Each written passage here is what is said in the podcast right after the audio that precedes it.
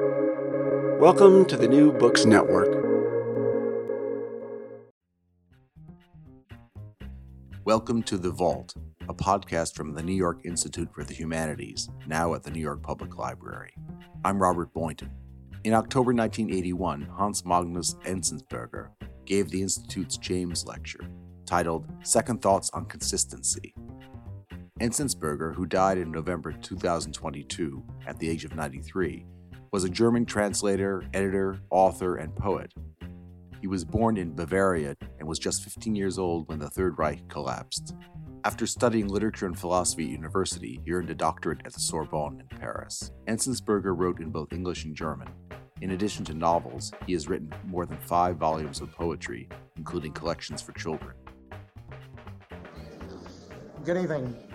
My name is Aryeh Neier. On behalf of the New York Institute for the Humanities, I'm very pleased to welcome you this evening to the James Lecture by Hans Magnus Enzensberger.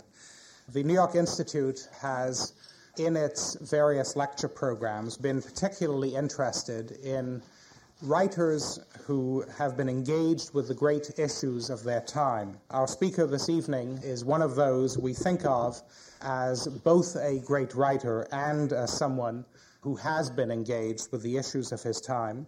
Hans Magnus Enzensberger is a poet, a political essayist, a philosopher, and now, as he describes himself, uh, the godfather of a new magazine, Transatlantic.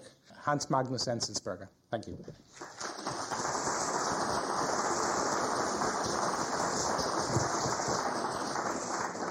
Well, ladies and gentlemen, I'm going to present to you some second thoughts on consistency. Once upon a time, there was a black American revolutionary by name of Eldridge Cleaver. He spent some years in jail, wrote a few books, became a Black Panther, went into exile, attempted a comeback as a revolutionary designer of men's trousers, and has not been heard of since. During the 60s, however, Cleaver coined a memorable phrase. Baby, he said, you are either part of the problem or you are part of the solution. To many people, and for a long moment, this seemed an apt maxim. Clear cut, unequivocal, uncompromising. It had the deceptively simple sound of a Bible quote. For some years to come, it was adopted by politically minded people not only in the USA, but also in Europe and in what used to be called, rather sweepingly, the Third World. The only trouble with Cleaver's handy dictum is that it does not happen to be true. First of all, the solution is nowhere in sight. There does not seem to be such a thing. Of course, there's a huge supply of quick fixes and zillions of little remedies are being offered by outfits as diverse as IBM, EST or EST, and KGB. But even their promoters would hardly claim that they merit the majestic singular of Cleaver's phrase. More importantly, however, it has become exceedingly clear that everybody is part of the problem. Supposing, for the sake of argument, that you were able to identify the good side in any or all of the many conflicts which beset the world, and granted that you would be willing to take it, this would in no way entitle you to feel justified, since you would inevitably continue to participate in the web of situations, arrangements, and traditions which are precisely part of the problem. In stating this rather obvious fact, I do not wish to imply that the baddies cannot any longer be identified. On the contrary, this is fantastically easy. What I find nearly impossible is the obverse operation. To point out a goody does not any longer seem to be feasible, least of all when a mirror is used in the process. This is a very disagreeable state of affairs, especially for concerned intellectuals who for a century or two have thrived on basic tenets like the following. It is good and necessary to identify first principles. It is difficult but laudable to hang on to them at any cost. Compromise in the face of adversity rollback and reaction is bad. A radical should be radical, opportunism is sinful, consistency is good. I should like to think, though I cannot be sure, that these rules were laid down in simpler times than ours. A man who was a devoted communist in 1912, for example, was certain to be in for a very hard time, but he could hardly be blamed if he thought of himself as part of the solution. The same may be said of a Spanish anarchist of the 30s or of a kibbutzim starting a new life in Palestine. A few of these men are, and women are still alive, and if you meet them, you will find that they inspire a feeling close to awe. Unfortunately, their deep conviction to be on the right side has been inherited by a much lesser breed. Ever since the early 60s, a peculiar type of intransigent has made his appearance, a type who is very much a part of the problem, since he is uncommonly close to ourselves, our work, our milieu, and our private lives. He is easy to recognize, but difficult to define, since he comes in a great number of varieties. I cannot be sure about America, but in Europe we have seen them all. The stern critic of monopolist state capitalism tucked away safely in a state run university with tenure for life. The slave of intellectual fashion coming out strongly against intellectual fashion and its minions, the well endowed bureaucrat of culture with a sickening, sickening fondness for subversive artists, the revolutionary video freak documenting his own uncompromising misery on endless tape, the Peace Research Fund director bullying his elegant female office staff, and so on. Needless to say, all these people are full of principles. Indeed, the hazier their identity, the keener they are on the rhetoric of commitment. They all cherish a radical stance, untarnished by considerations arising out of their everyday existence. Now, it might be thought that there is nothing new in all this. The hypocrite and the Pharisee are, after all, well established and ancient types in the comedy of manners. And indeed, if this would be just another instance of self righteousness, and a double standard of morality. We should be dealing here with a cast of quite familiar characters out of an Ibsen play. The point, however, is precisely that we are not dealing here with individual characters or with a subjective deficiency, but rather with an absence of character and with a condition of objective proportions. The people I have in mind do not embrace principles because they believe in their inherent truth. They use them as blunt instruments with which to bash others. It is the others who are the problem, and principles are there in order to define them as opportunists, careerists, sellouts, moral, political, or aesthetic renegades. The only person beyond suspicion is the fellow who at the present moment has got hold of the microphone and who represents, for the moment of speaking, a higher reality of which, alas, he himself is not a part. It is hard to identify this sheriff of conviction, this watchdog of basic values, this guru of principle. Indeed, it may turn out to be impossible. Speaking about him involves a moral paradox, for this is a phenomenon which you risk becoming a part of the moment you speak about it. No amount of sincerity will save you from the condition of moral schizophrenia, which has become a universal of our intellectual existence. The very claim to a state of superior ethical grace is self defeating. Not many people are prepared to resign themselves to a state of profound and permanent moral ambiguity. There is a heavy demand for idols who would not be a part of the general quagmire, and a supply side economy will not fail to provide what is needed. This is why we find on our cultural marketplace an unlikely assembly of cult figures who are supposed to be beyond suspicion. What they do for a living is of secondary importance. They may be philosophers or therapists, mystics or ideologues, artists or criminals, gurus or terrorists. The main demand made upon them is that they be part of the solution, not of the problem, that an unquestioned integrity can be ascribed to them, that they be untainted by doubt, compromise, and equivocation.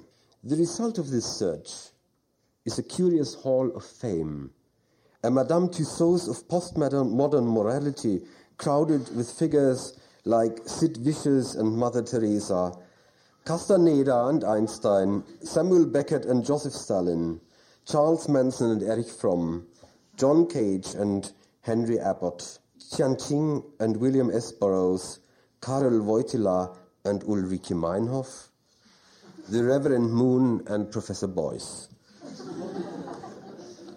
What is it then that we are so keen on that we want to acquire it at almost any cost, even if it means looking foolish or crazy or obscene? It must be something utterly lost. I believe that it is consistency.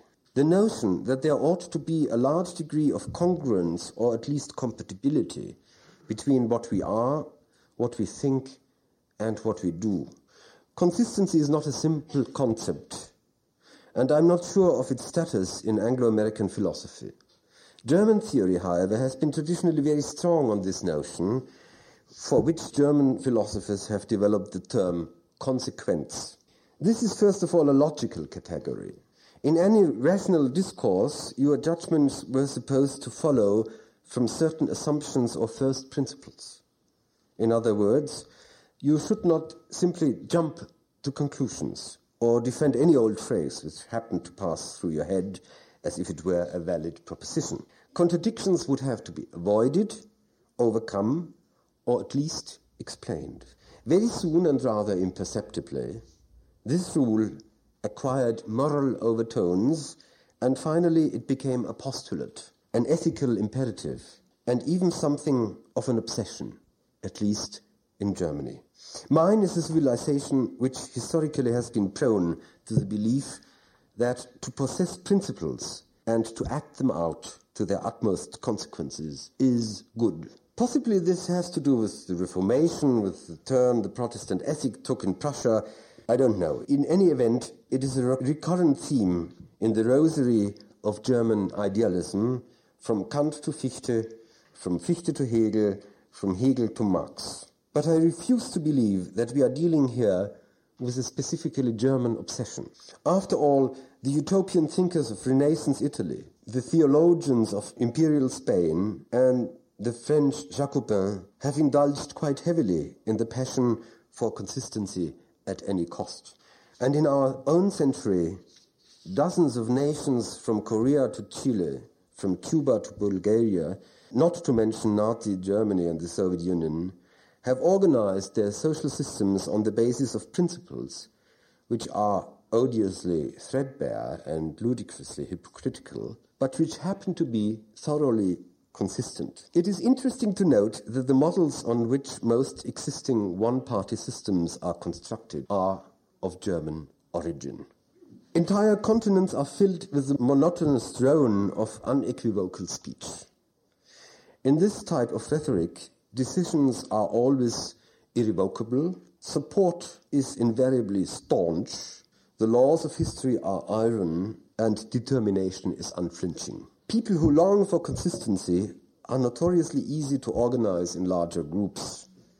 In schools, churches, armies, sects, or parties. It is paradoxical that the man who desperately wants to be true to himself will end up by surrendering to a collective identity. The intimate resolve to adhere to a set of principles and to follow them to their consequences is no moral safeguard. Indeed, there is very often something schematic, something reminiscent of the bureaucrat about an all too blatant devotion to principle.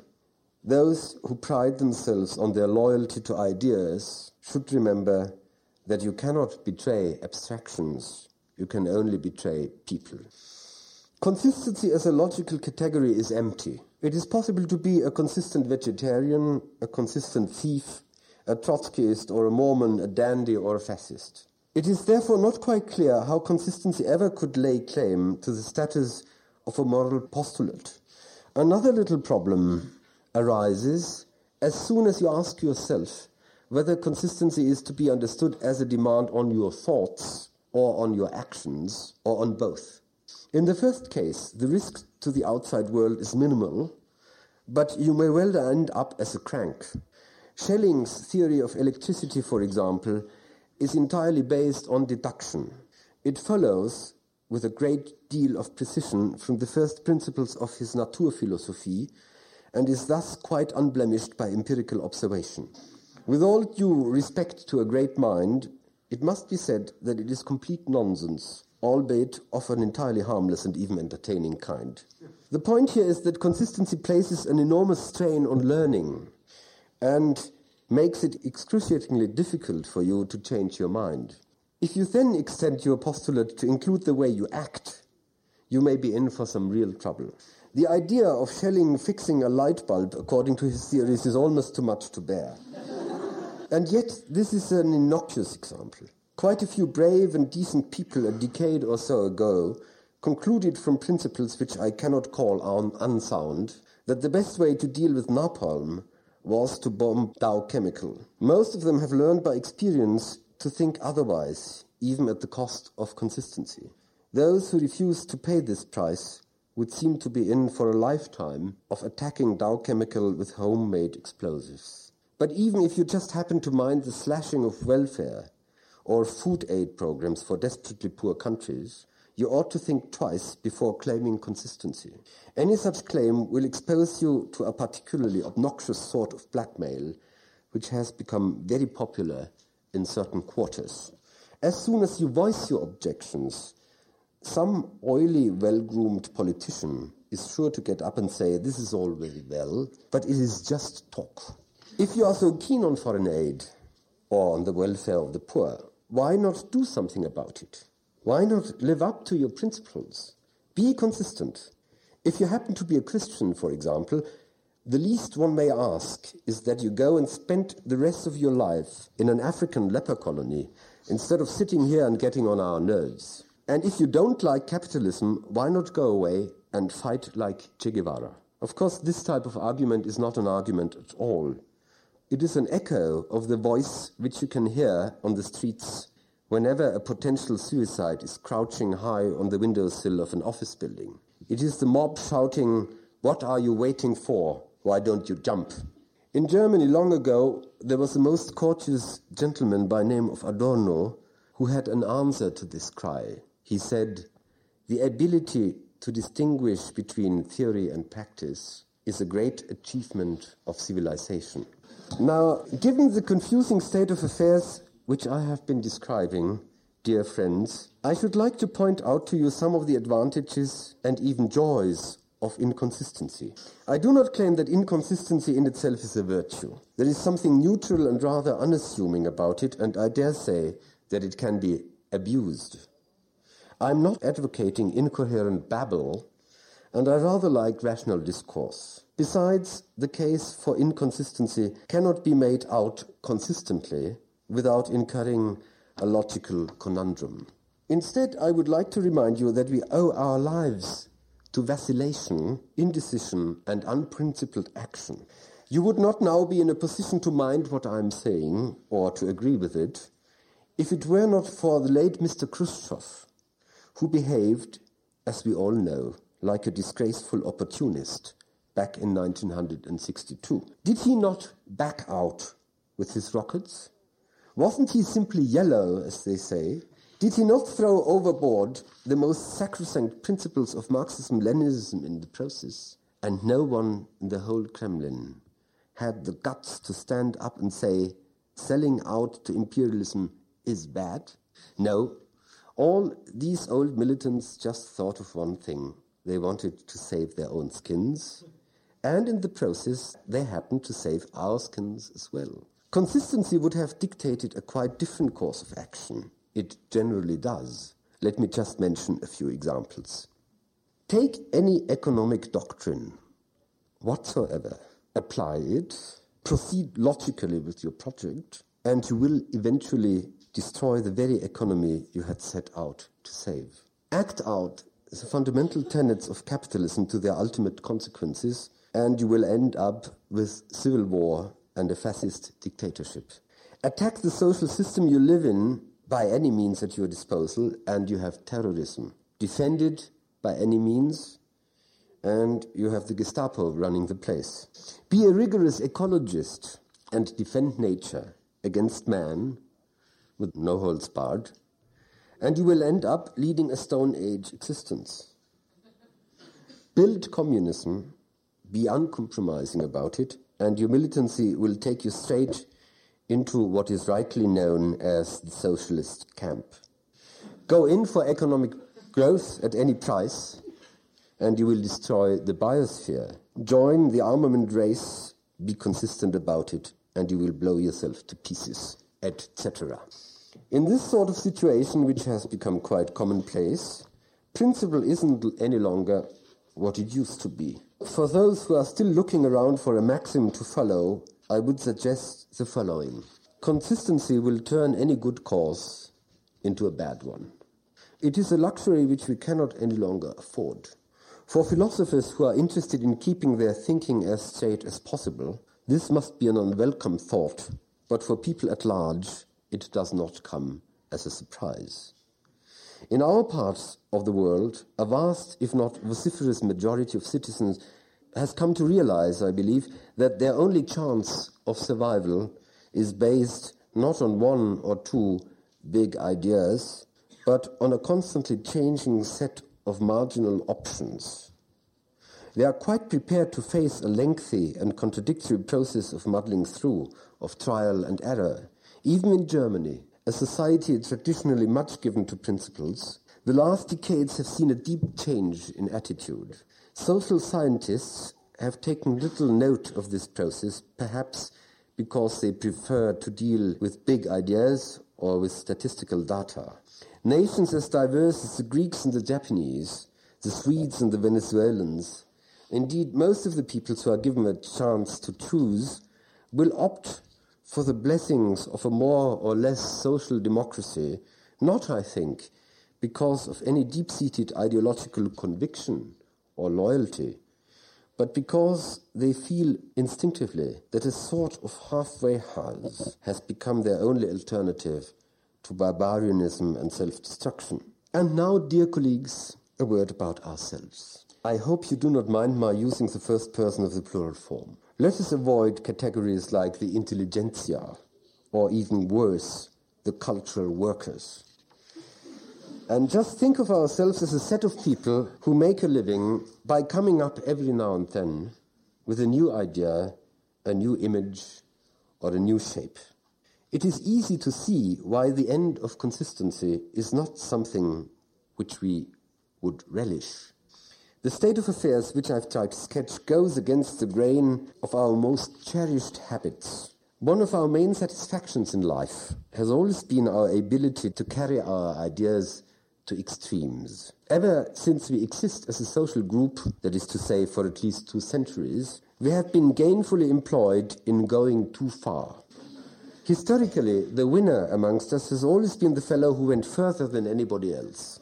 Never has this game of ours been played with greater fervor than in the first half of the 20th century. In the heroic times of modernism, the logic of consistency was extremely powerful. The whole prestige of the avant garde depends on its single minded courage, on its determination to follow an ideological or aesthetic theorem to its very end. It is true that not much blood was shed in the process. The radicalism of the Euro, American avant garde did not lead to massacres. In the worst of cases, it led to a certain amount of intolerance, sterility, and dreariness. Thus, we can afford to look back without anger to those bygone days.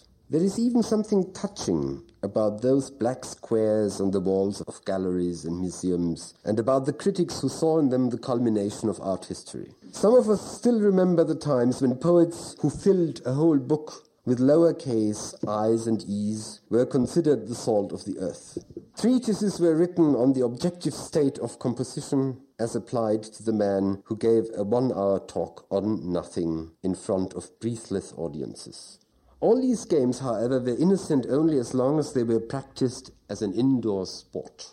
When architects started to write manifestos demanding that our cities be scrapped, this gave rise to shrill debates which must have been great fun. When they turned out to be consistent enough to reduce our living space to an unending pile of cubes, this had rather dire consequences, especially for the unfortunate people who were doomed to live and work in the ensuing concrete dreams.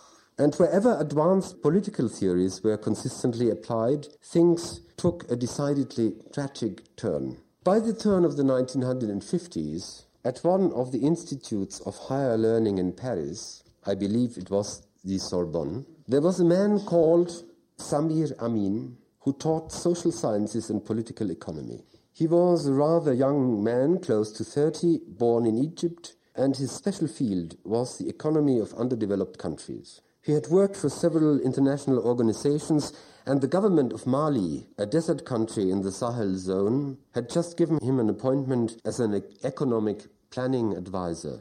It is therefore not surprising that his lectures and seminars were frequented by many students from the former French colonial empire, from Vietnam and Morocco, from Madagascar and Somalia, from Algeria and Guyana.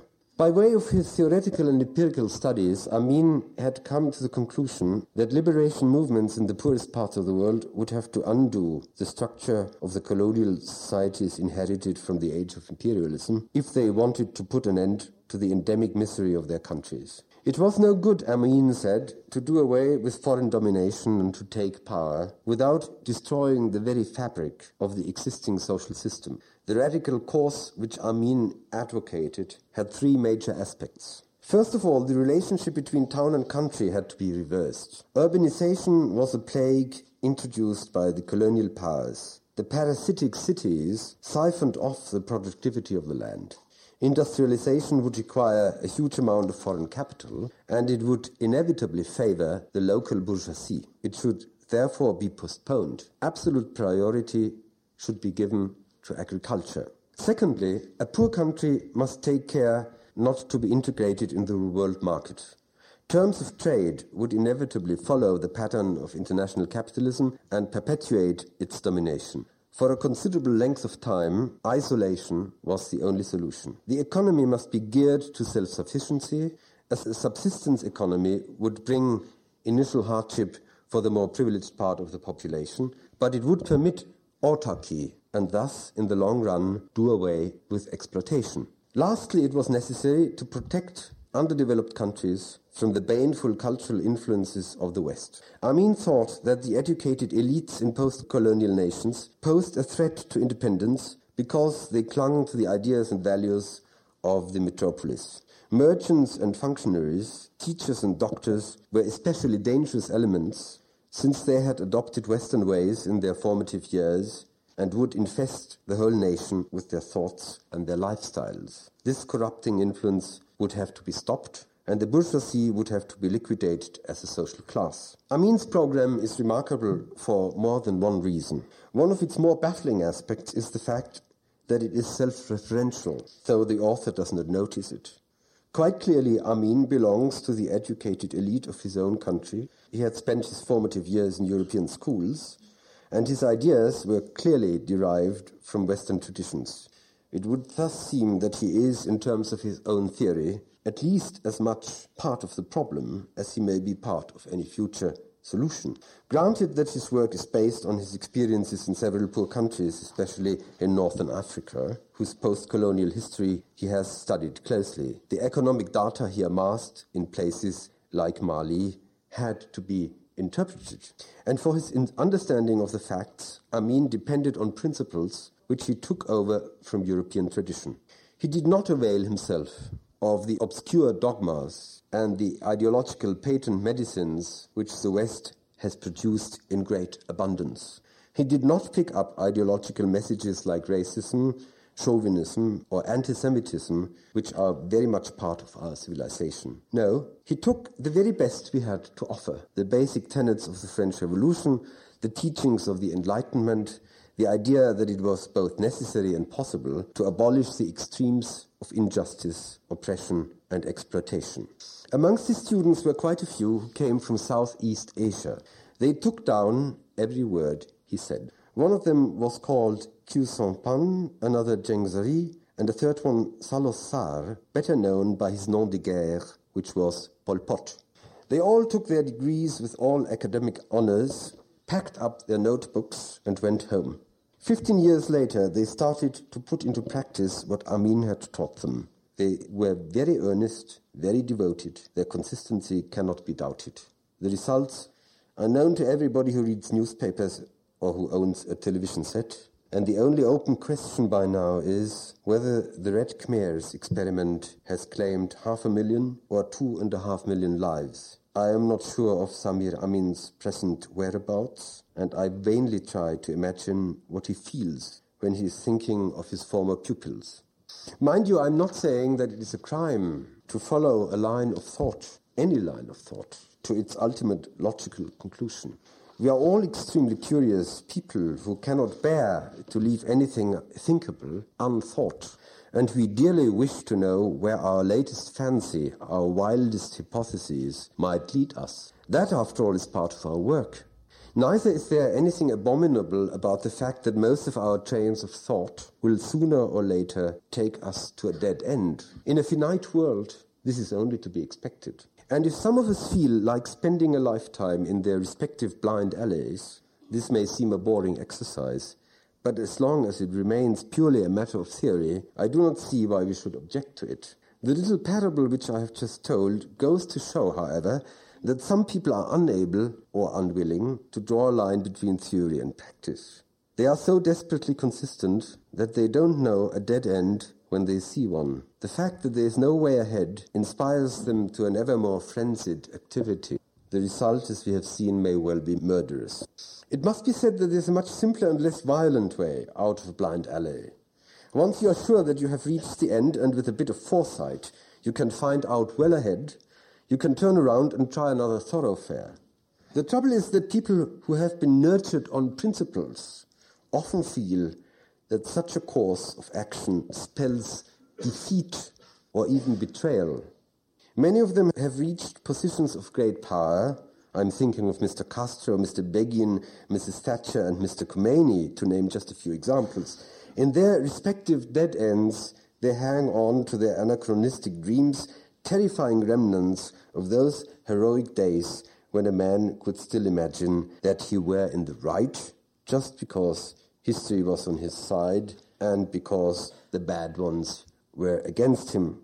In other words, by being sufficiently principled and militant and brave, a person could become, as it were, infallible. Some of us may deplore the passing of the age of consistency. They might find some consolation in military science. The classic teachers of strategy have always held that there is no greater feat in warfare than an orderly retreat from an untenable position. Only a fool bent on self destruction will call such a move an act of cowardice. I would rather go along with Paul Feyerabend when he says, stamping out opportunism will not make us better men. It will just make us more stupid. What we ought to get rid of is rather our tendency to dream up in our egoistical way some sort of good or rational or responsible life which we then try to force down the throat of other people in the guise of objective values.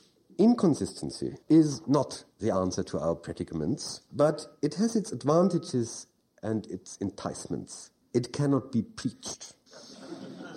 It increases our freedom of thought and our freedom of movement. It is good for our imagination. It is fraught with intellectual risks. It also takes a lot of training.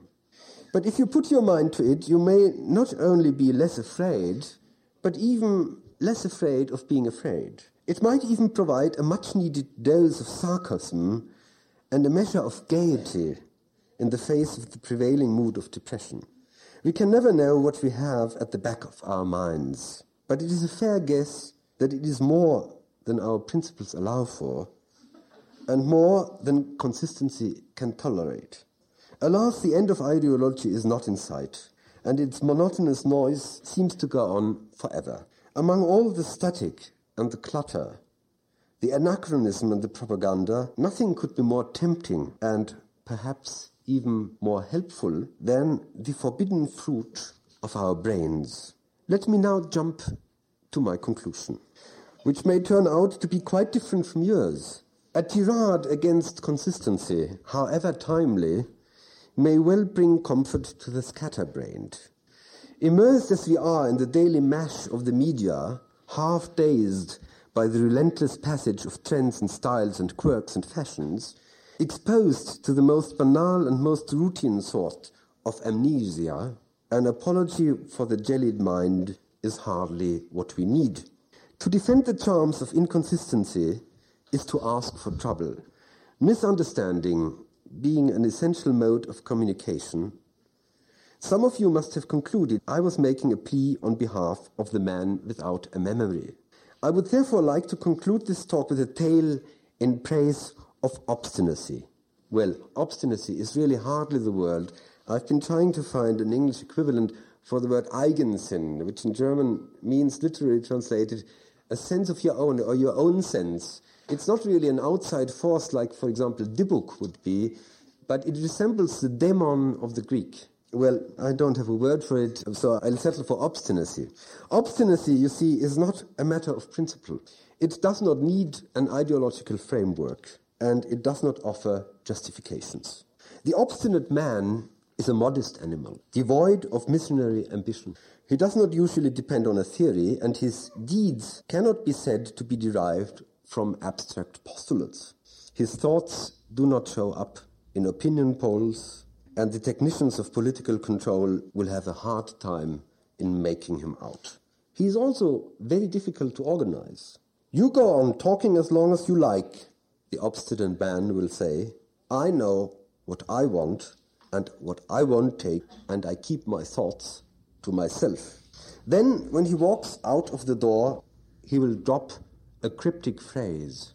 He will say, There is no other way. Take the inconspicuous man, for example, the man who is boarding the express train from Munich to Constance. so, though we can do without idols, we still need examples. Just look at him, sitting across the aisle in the smoker's compartment, a quiet, friendly fellow looking out at the dim November afternoon. It is getting dark early at this time of the year. He has grey eyes, he is in his mid thirties. His clothes are old but neat. He looks like a craftsman. You can tell by his deft and slender hands. A mechanic, most likely, or a joiner. In his spare time, he will go to his club, playing the guitar or the accordion, and if he has some money left, he will spend an evening at the small town dance hall by the river. No, he does not read newspapers. Every now and then he will go to church on a rainy Sunday, but he does not really care deeply about religion, nor is he very much interested in politics. Finally, the train arrives in Constance. He gets off the train, he passes the lakeside, he obviously knows his way, but he does not seem to be in a hurry. There is an old suburb with overgrown gardens and warehouses. It is now a quarter to nine. In a minute or two, he will have reached the Swiss border. Two officers from the nearby custom house walk up to him, asking him for his papers. He produces his passport.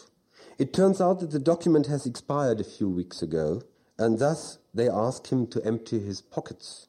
No contraband is found, but there are a few shreds of paper in his pocket, an old badge issued by the Red Front militia. It is just a keepsake, he will explain later.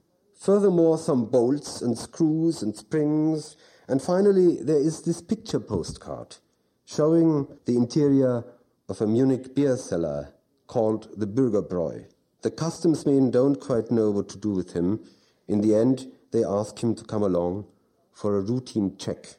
While he is sitting down on a bench in the office shed, the wall calendar is showing the date of November 8, 1939, and it is now exactly 9:10 p.m.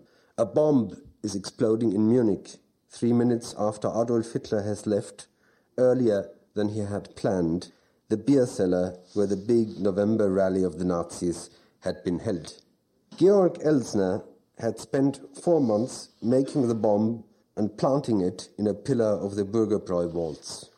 Elser, born on January 4, 1903 in Hermaringen, and murdered in the Dachau concentration camp on April 9, 1945, the most dangerous of Hitler's enemies, did not belong to any organized group, nor did he act upon the orders of any party. In planning, preparing, and executing his attempt to kill Hitler, he was entirely on his own. There is no trace of his story in the textbooks used in German schools. In the scholarly works of German historians, Elser uh, figures in a footnote if he's mentioned at all. Any expert will tell you that we are living in a society made up of extra directed zombies and that there are entire generations of us who suffer from anomie, narcissism, and loss of self. They may well have a point, but I think that obstinate man is still very much with us, just like 40 or 400 years ago. You will meet him at uh, the next corner of the street if you look out for him. There is no specific sociological setting where you could place him. Obstinacy is not a privilege of the intellectuals, rather on the contrary. I believe that it will never go away, but I cannot offer any proof for this contention. I cannot explain where people like Elser come from, what makes them tick, or what may be the source of their determination. Like most of the things worth bearing in mind, this is an open question. Thank you.